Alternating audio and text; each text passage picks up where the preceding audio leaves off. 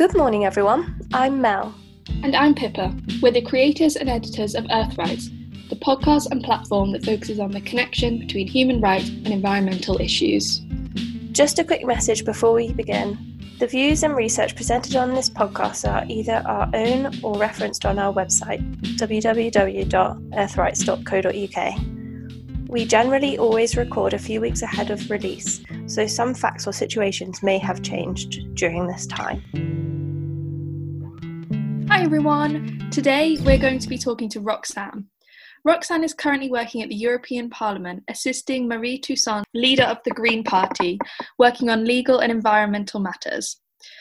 Roxanne has completed various masters in public policies and European law, and also in environmental law, She's previously been working at the at a municipality in Paris in charge of ecological and energy transition.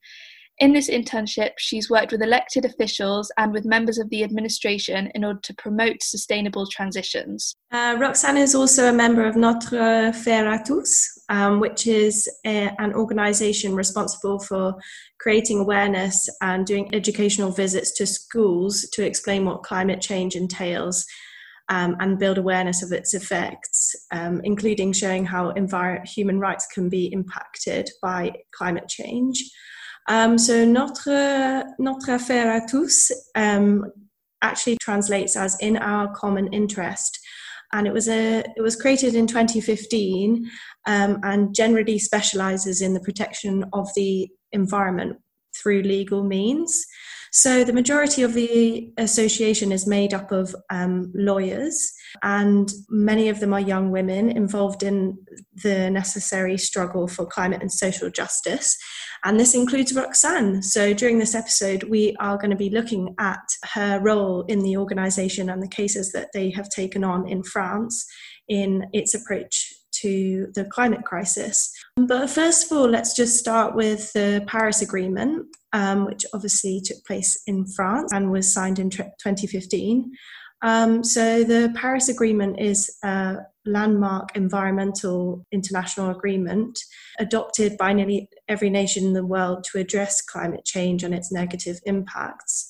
But since 2015, with such a monumental conference and really huge, huge, uh, huge pledges made by all of the members, and with France leading its way on climate action, we've actually seen quite a sort of fall in the action and fall in momentum. Um, so, Roxanne, what are your thoughts on this? Hi, uh, everyone first of all, and uh, thank you for your invitation, and thank you for the description, uh, Pippa. So, um, uh, in fact, as you said, Paris Agreement has been a huge thing in order to take uh, ambition to reduce greenhouse gas emission in the world. It was a big agreement because uh, almost all countries of the world signed it. But now, five years after this agreement, uh, things have not changed. And it's a big thing also for France because France hosted this conference, and since then, uh, since this conference, um, the French state did not really take uh, public policies that was very ambitious regarding climate change. So, if we now talk a bit more about climate justice, so to begin with, can you kind of define term and what do you think it means in France? Uh, so, climate justice is a term that is used to frame uh, a global warming uh, as an ethical and political issue, whether that one that is purely environmental or physical in nature. And it is also a concept that is has been developed uh, to talk about all the climate action that has been launched in all the countries over the world. Uh, in France, especially, uh, we we also um, uh, had a lot of uh, climate, well, not a lot of, but some climate action. And um, I'm talking about that because uh, Notre Affaire à tous was created um, to do the first uh, climate action in France.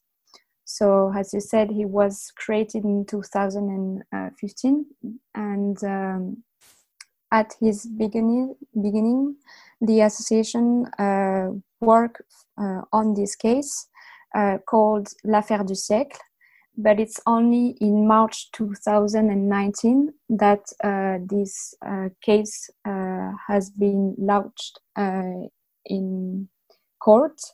Um, and this legal action has been launched. and the aim of this action is to establish the state wrongful conduct in climate matters. Um, and we did this action with three others association, other associations, um, Greenpeace France, also Oxfam France, and uh, Fondation La Nature et l'Homme. We also had uh, two and a half million people that signed uh, an online petition Mm. So we, we, we, made a lot of noises, if I can yeah. say it like that. So that was and, and that was just that was just taking place in France. So you were um, taking the um, French state to court essentially. Mm-hmm. Okay, cool.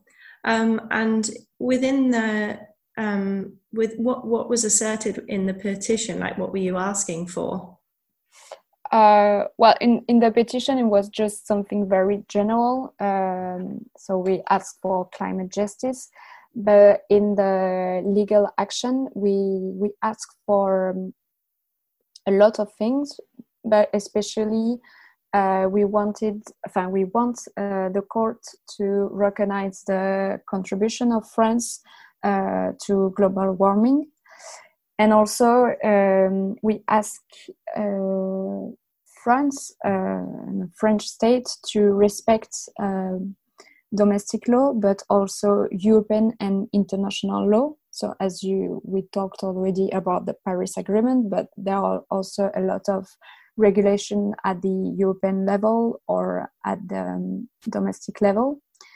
Um, and we ask also uh, the court to impose the French state to adapt its territory uh, to the effects of global warming.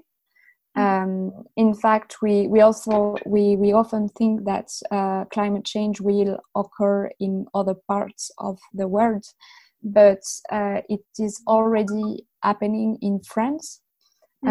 We, so we, we have a lot of uh, very hot and dry summer, and our government does not take enough um, measures in order to adapt um, the French uh, territory to these effects.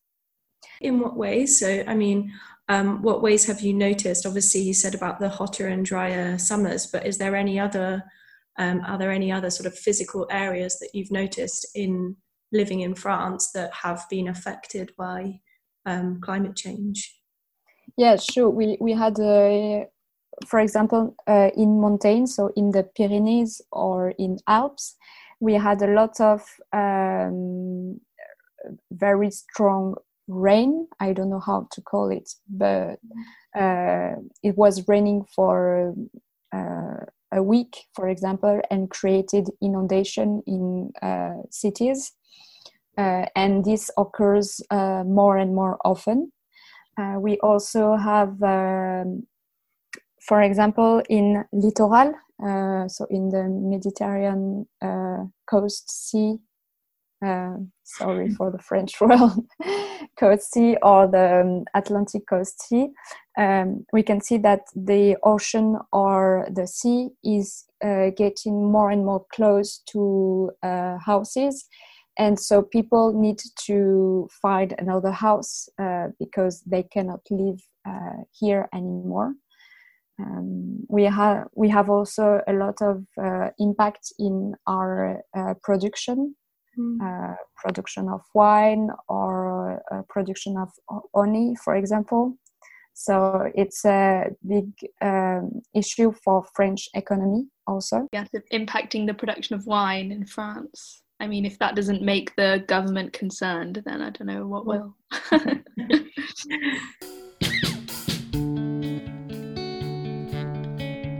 Um, so how did this um, like this fair in the court like did kind of did you achieve anything with it, and what what was the result? Well, uh, for the moment, we we just um, uh, deposit uh, the uh, the case uh, in court. So in France, we have uh, three level of courts, and we are now at the first level, and it will be, it will go probably at the last level, like to the Supreme Court, but so in few years. Uh, but recently, um, in November, um, and for the first time, the highest administ- administrative courts, because in France we have civil court and administrative courts. So the highest administrative courts uh, gave three months to the French state to prove that it gives itself means to achieve climate objectives. And um, it was an answer to a, a first uh, climate action uh, that was led by a French city, and it has been um, uh, launched at the same time as uh, l'affaire du siècle. Mm-hmm. So this answer of the highest administrative court is uh, a huge um, thing. It's a it's a big uh, uh, answer for climate justice because uh, it can have uh, jurisprudence on our case and it can help uh, Notre Affaire à tous and three other associations to win against the French state. Um, yeah, I was just going to ask, what what are you asking the French state to do? So, like, what are the um, the ideas that you've put forward that you want um, the government to adopt in order to fight climate change and its impacts. But it's more what we ask to the judge, uh, yeah. because yeah, we, we ask to French state to just respect the law and to adapt his territory, but um, we we use uh, different arguments. Uh, uh, different norms. We use the French uh, domestic, domestic law, but also uh, international law. For example, uh, classic argument arguments based on health and environmental issues, like the Article 2 or the Article 8 of the ECHR, so the European Convention on Human Rights, that is very important regarding uh, environmental case cases. Um, so these are these are classic arguments we can use to uh, defend climate change but we also want to create new ideas uh, in uh, in the system of law and for example we ask uh, the creation of a pre-existing general climate obligation that is um, in line with uh, scientific recommendations we also want to create a general principle of law on the right to live in a sustainable climate system. And uh, this will uh, should include also future generations.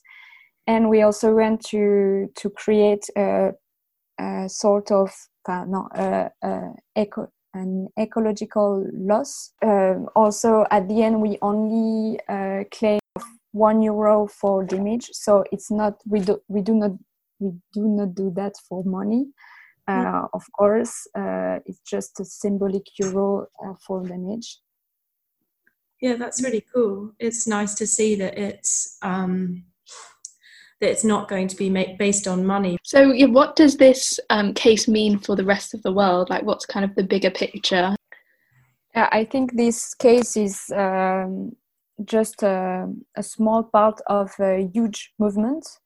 Uh, in fact, um, we we know now, now that climate justice uh, is in every country in the world. Uh, Sabin Center for Climate Change that is a center that's uh, try to um, uh, gather all the climate uh, cases in the world evaluated that um, around 1,200 cases on climate change uh, exist uh, was already judged or still being judged in the world in 2020 so it, it's a huge uh, thing. That's a huge number yeah and half of them actually are based in the us uh, but there are also cases in africa in uh, also south america mm-hmm. uh, and um, it is very interesting to uh, study them because they are very heterogeneous. Mm-hmm. Uh, some of them are directed uh, against states uh, and others against companies. Uh, some are claiming the violation, of fundamental rights uh, to present or future generations. Um, and we we can say that uh, not a long time ago uh, we had a very good new news for climate justice because um, a similar case to Affaire du siècle uh, occurs in the New Zealand. Uh, it was called Urgenda, and uh, the association uh, won this case, and the judge it was the Supreme Court gave only a um, few months uh, for the states to take uh, real measures in order to reduce emission to 25% below uh, 1990 levels. So this case uh, was for us and especially uh, for uh, Notre Affaire tous victory because it means that a small association can uh, won against the state uh, and it's very important because um, justice is a power that can balance with exec- executive power and it needs to be here uh, when uh, the government is not taken taking enough uh, things to for climate uh, justice for example on, the back of Urgenda and other, and obviously the work that you were doing, um, have you seen any other um, like clever climate litigation um, or cases around Europe um, in other domestic jurisdictions? Uh, yeah, I think uh, actually uh, there are some in England also. Also, I, I know in Ireland. Uh, and more uh, recently in Portugal, um, uh, six young filed a complaint with the European Court of Human Rights and against this time 33 countries. Uh, and among them, uh, of course, France and also the UK. Um, and uh, at the end of November, the courts accepted the complaint and fast tracked uh, the case and communicated to the defendant countries. Um, and the court asked them to respond by the end of February 2021. Um, and it's something not very common that the court uh, fast tracked the case. Uh, so it's also a big victory uh, for uh, for climate justice at the European level.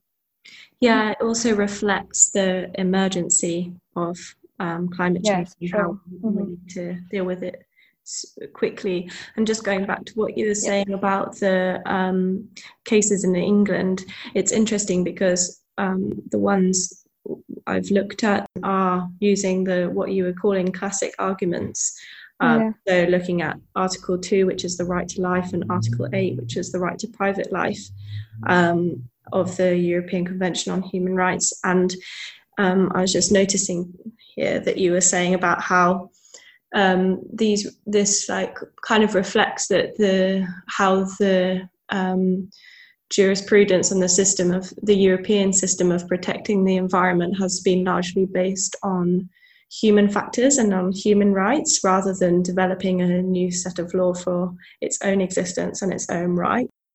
Yeah. Um, yeah. And also, I just wanted to, uh, you, you, said um, the the emergency of the situation. Um, and it's true that often when we talk about climate justice, people are saying that uh, justice is something that is very slow. Uh, in fact, it takes time to have a ruling and uh, to write um, uh, an, an, action. But uh, I think it's important to to use this tool in order to say that we have law and we have a lot of uh, norms at different levels and uh, they need to be implemented and uh, they need to be respected uh, rather by companies or by states and or by all citizens. So yeah. And, and it's often um, something that is uh, saying regarding climate justice is that it's going too slow uh, and climate uh, change is so uh, quick and very it's an emergency as you said. So in that way like what are some of the other ways that kind of the law can be used to promote um, environmental protection and action on the climate crisis? What are some of the other options we have yeah actually i didn't talk about another um, climate action we have in France because I said uh, climate action can be um, uh, against states, but also against companies. And in fact, in France, uh, Notre tous uh, also launched legal action uh, against um, the French global oil company Total. And uh, this case is based on the recent law uh, on the duty of uh, vigilance.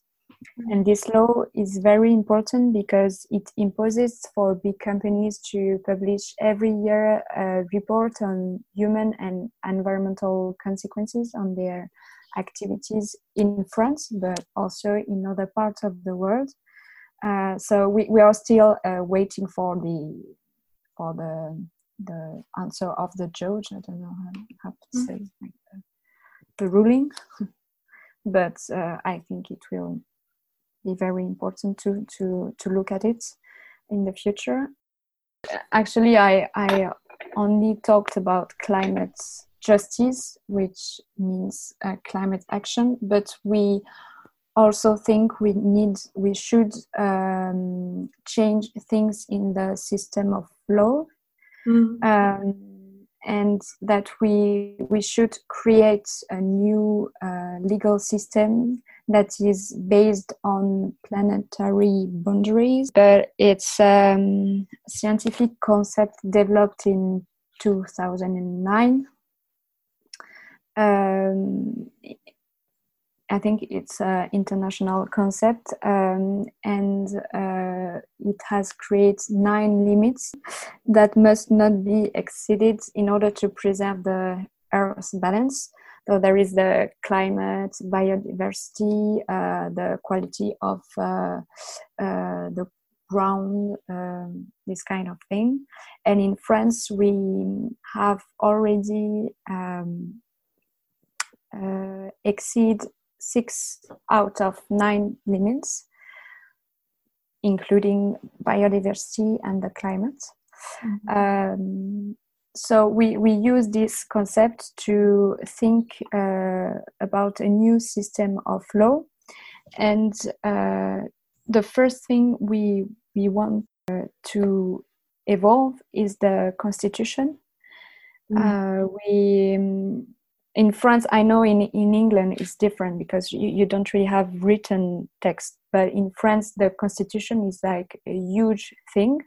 Mm. Uh, it's the biggest norm, and every source of law um, uh, depend on this norm. Yeah, well, just to say that it's um, it's quite common for nations around the world to have constitutions which are like their guiding texts. Yeah. But England, we just build it upon um, the common law, yeah. and and we do have some some written laws, but they're it's it they're, um, they're just developed uh, through the courts and yeah through statute really. Yeah, but actually in France, uh, we are under the fifth uh, constitution, uh, so it means we haven't changed uh, the constitution uh, since 1958. Okay. Uh, and that's why we we a lot of people want um, a, a, sixth uh, constitution in order to uh, include all the environmental issues and also climate matters. Mm-hmm.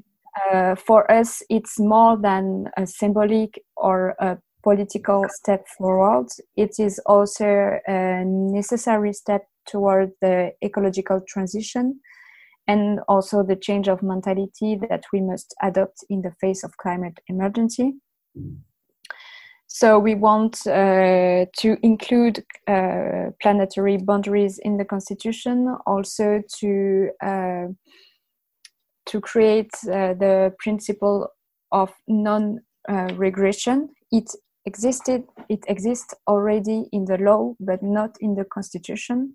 And to include it in the constitution will uh, enable to to gra- gar- guarantee guarantee that the law is always uh, better and that is not going back. You, we, we cannot reduce production. We can we can just um, improve it. Okay. I mean could you give us an example on um, on on where this would be applied?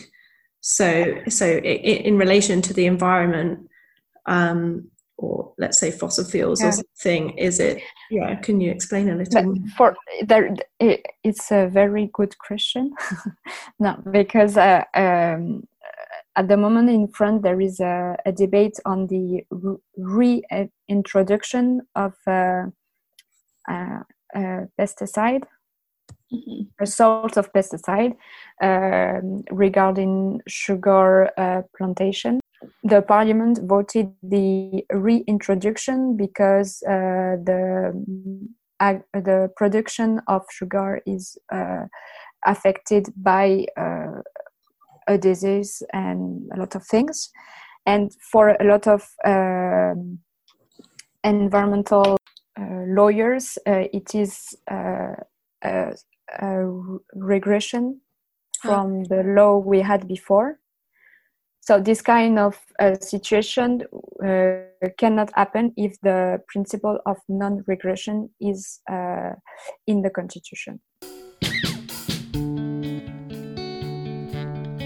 So um, obviously you've got some good proposals for the constitution, but where is um, France at with reforming the constitution? Um, actually, now uh, but it, it, this uh, reform uh, on the constitution has been asked uh, um, more than two years ago. And after that we had uh, a huge uh, social uh, movement in france called gilets jaunes. Um, and he, it has created a lot of democratic things at the local level. And also um, we really wanted more democratic uh, the participation of the citizens uh, regarding uh, climate issues. So, uh, a citizens' convention for the climate was created in France uh, in um, in the, the end of uh, 2019, and it was made of uh, 150 citizens um, from all uh, France and from different uh, profession or whatever. Uh, was chosen uh, at random, and uh, one of the aim proposal they made after nine months of work uh, was regarding uh, a reform of the constitution. And uh, actually, they took our proposition uh, regarding uh, the first article of the constitution. And so they asked uh, to amend the constitution. The thing is that Emmanuel Macron has pledged to carry faithfully this measure, uh, but currently we don't really know uh, if he will fulfill his promise. Uh, and actually a lot of me- measure that has uh, been um, uh, proposed by the citizens are not uh, implemented by the government. They made 149 measure, measure and uh, the president is um, reconsidering a lot of them now. So it's uh, a bit complicated. So the reform is uh, at the same point. nothing is changing now especially because of the pandemic crisis also mm-hmm. i think that government is only taking measure regarding the uh, pandemic situation and not regarding climate change. So another approach where kind of the law can be um, used to like like help react to this climate emergency is something we talked about in series one um, episode six when we spoke to miles about kind of giving rights to nature. So i just kind of wondered do you know much about this? And like can you discuss your thoughts on this and any examples in france? Yes actually it's, it is also uh, a big subject we we develop in our association. Um, we are part of uh, an international um, organization called uh, uh, the Global Alliance for the Natures or for the Right of Natures, uh, the GAN, um, and um, we we know now that there are a lot of countries that uh, has already given rights to nature. Uh, so you said uh, Ecuador uh, and also a lot of states in South America, but also in Africa or in the States, in the United States. Mm. Uh, but there are um, also few initiatives in Europe, even if it's uh, more recent. Um, and uh, actually the pandemic has helped that because now we, we really understand that we are depending on the good health of the ecosystem and that we need to do something to, to protect the nature. Uh, so that's why um, initiatives uh, also has has evolved in France, uh, for example, to protect the Loire uh, River or also the Seine, um, actually here uh, there is an, an initiative um, uh, by the Paris city but uh, not surprisingly the french uh, the first french territory that has uh, created uh, or given right to nature was the royal island in new caledonia because it's a territory occupied by the kanak people and we we can do the link uh, between um, territory that are occupied by indigen- indigenous people and uh, the evolution of nature nature rights the right of nature. Uh, in fact in south um, america in all countries that these communities are very important uh, we we saw uh, the development of the, the this concept so yeah in france it's very at the, it's at the beginning. Also in corsica uh, some citizens want to to give a right to this uh, beautiful island. But uh, it's not existing yet. And actually there is a, a huge debate uh, in law uh, university um, sphere because uh, some lawyers think lawyer thinks that think that um, we already have a lot of regulation uh, to protect nature and that we don't need this concept. Um, and that we should more work on the efficiently efficiency of these the regulation that are already uh, existing uh, rather than creating a new concept. Uh, and i think that this concept is very important because it's uh, create a new way of thinking and uh, try to put the rights uh, of nature at the same level uh, as human rights because we uh, we depend on human rights depend on nature rights. And so um, very basically to preserve humanity we need to preserve our ecosystem. Um, so with rights of nature and um, and it being such a an embryonic or like concept in Europe and European um, laws. Um, how how do you think it's gonna how do you think it's gonna go? Do you think um, Europe is going to perhaps um, use it for the better? Because when we were interviewing Miles um, in series one, he was quite concerned by the way that rights of nature had been somewhat used um, by the um, government of Ecuador to continue um, financing the extraction of oil. Um, and so, rights of nature had been used to appease indigenous communities. And then the government had still gone in anyway and um, ex- continued to extract oil when the whole point of the rights of nature was meant to be to sort of stop that. So I was asking Miles whether he thought that um, other nations, perhaps, um, which had less corrupt um, governments, could do a, a, maybe more solid job of using rights of hmm. nature to act, actually protect the environment. Yeah, actually, it's very interesting to have his point of view on that because I also uh, know that uh, a lot of people, uh, you know, I, I, I I told you uh, a bit before that uh, lawyers, some lawyers are against this concept.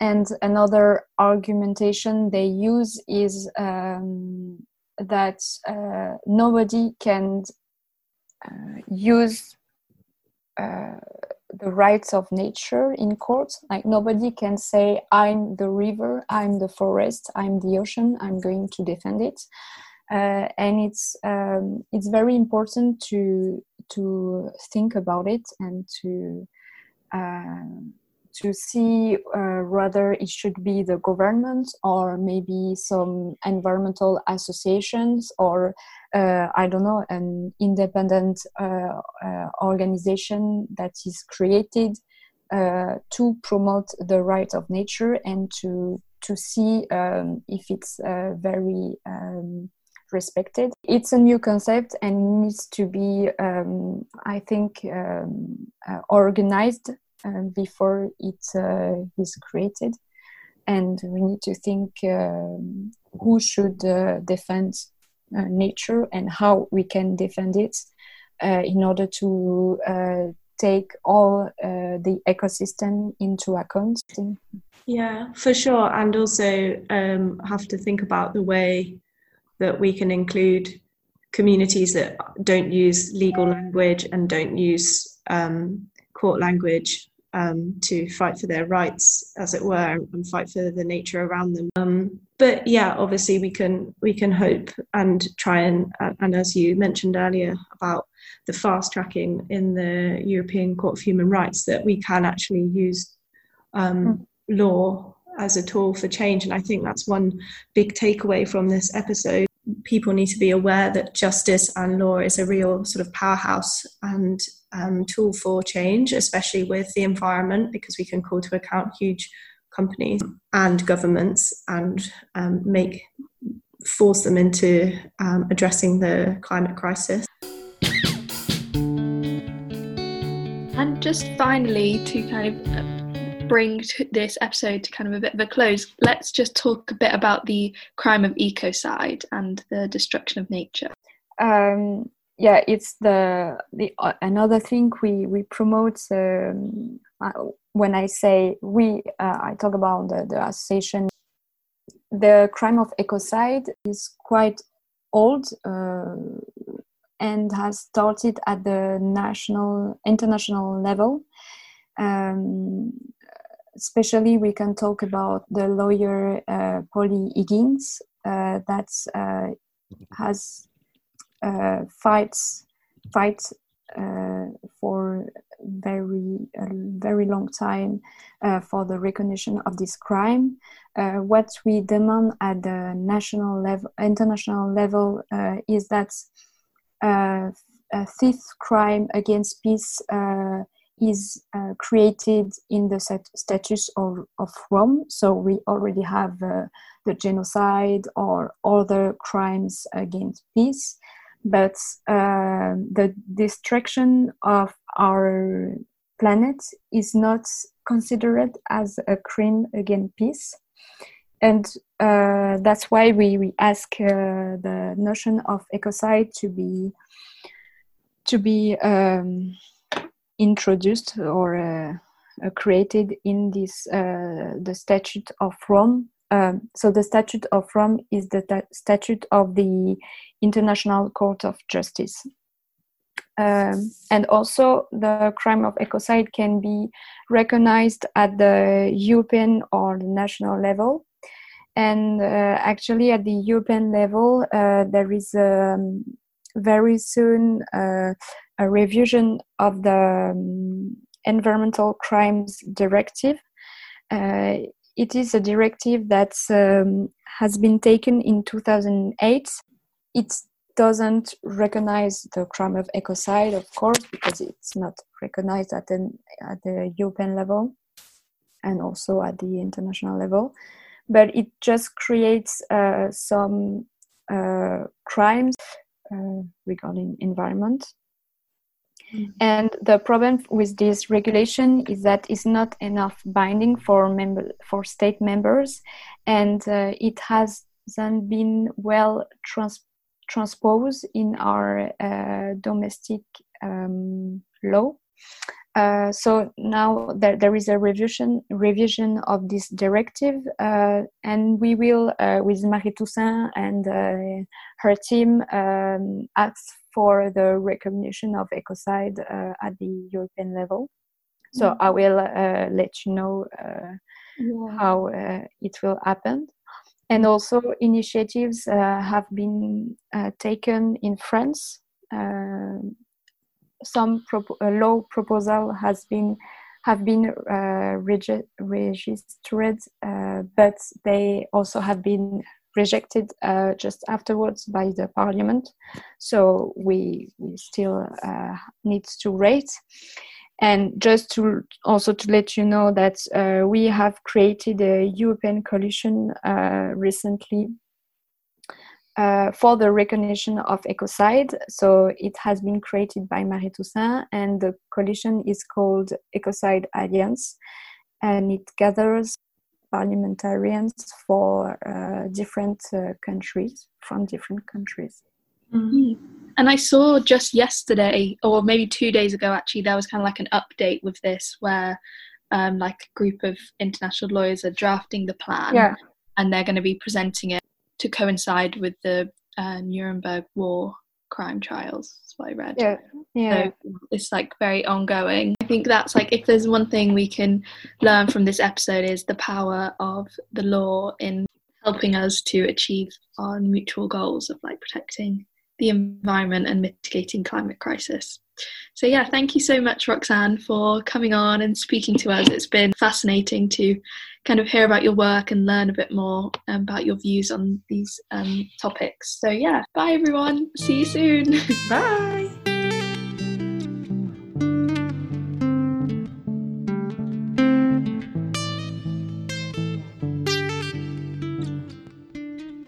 If you are interested or concerned by any of the issues raised during this podcast, then please get in touch at contact at earthrights.co.uk or visit our website www.earthrights.co.uk. You can find full recordings of all of the episodes on most podcast platforms or on the Earthrights website, referenced in the show notes. We host a blog on there too, as well as recommendations and other information. Please also join in on the journey by following our Twitter and Instagram accounts at earthrights underscore. If you would like to be involved in an episode of the Earthrights podcast, then please also get in touch. This Earthrights podcast was hosted, produced, and edited by us.